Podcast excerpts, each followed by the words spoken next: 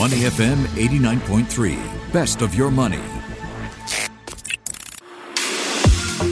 Market View Minutes with Michelle Martin on Money FM 89.3. In a time of high market volatility with sellers seeming to have the upper hand, what are the keys to identifying good stock investments?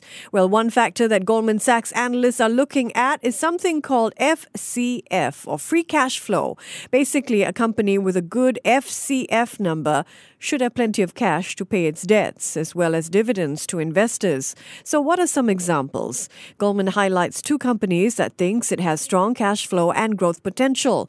One company is the automaker Stellantis, which makes Alfa Romeos, Chryslers, Jeeps, and more. The other is the boot and bag maker Dr. Martens. So, which company do you think presents the best opportunity? Goldman Sachs likes them both, but thinks one has a higher potential upside than the other. So, which is it? The car maker or the shoe cobbler? Well, if you chose the cobbler, the shoemaker, you're right.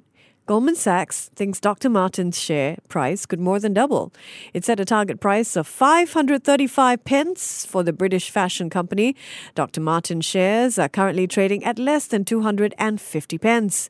And what about Stellantis? The automaker recently reported strong results for the past financial year, grossing more than 170 billion US dollars. But Stellantis shares are down nearly 25% over the past month.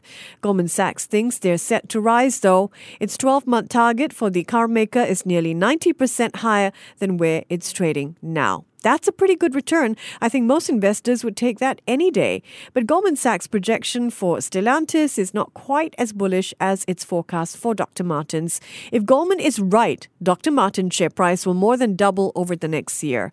So it looks like the shoe cobbler beats out the automaker.